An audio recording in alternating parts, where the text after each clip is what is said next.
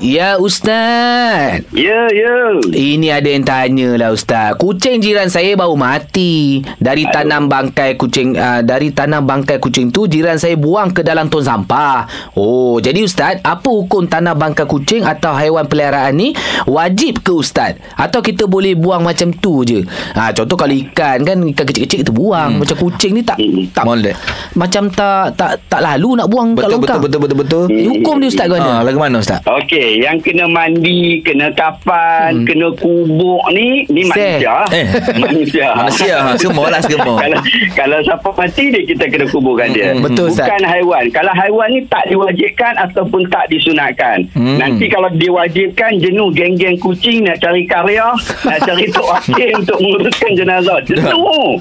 Pak Ino, payah juga nak cari kan. Payah je lah. Ha, jadi, Sebenarnya haiwan memang kita asalnya dibuang saja. Tapi kalau boleh guna kulit apa kan macam-macam jenis binatang kan kita Hmm, belah kan.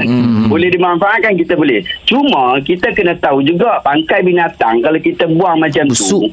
Sagi dia bus bawa hmm. penyakit Betul. Hmm. bawa mudarat dan hmm. dalam Nabi sebut dalam kaedah sebut la darar wala dirat jangan kita bagi mudarat ke orang jangan orang bagi mudarat ke kita jadi Ah. kita kita kubur dan elok. Tapi tak payah nanti pacak batu nisan tulis nama daripada sekian-sekian waktu tak payah. Ah. Tak payah. Maknanya Jangan kalau- buat solat jenazah. Ustaz, Ustaz campak dekat air sungai yang deras tu okey lah. Tak ada masalah. Hmm, Tak ada Mung Hmm, ni masalah. Ah, Masya pencemaran sungai pula. Tak Tak payah ada lah. Lagi, lagi Alamak. kena fitahan. Aduh, betul juga. Pencemaran Okey, okey, sungai. okey. Okay. Jadi kalau ada siapa nak guna perkhidmatan gali gali kubur untuk Kucing. kucing, kawai boleh lah. Betul, betul, Okey lah, boleh, boleh. Boleh, boleh, eh, Ustaz eh? Boleh kalau situ boleh. Kalau payment okey. Baik Ustaz, terima kasih Ustaz.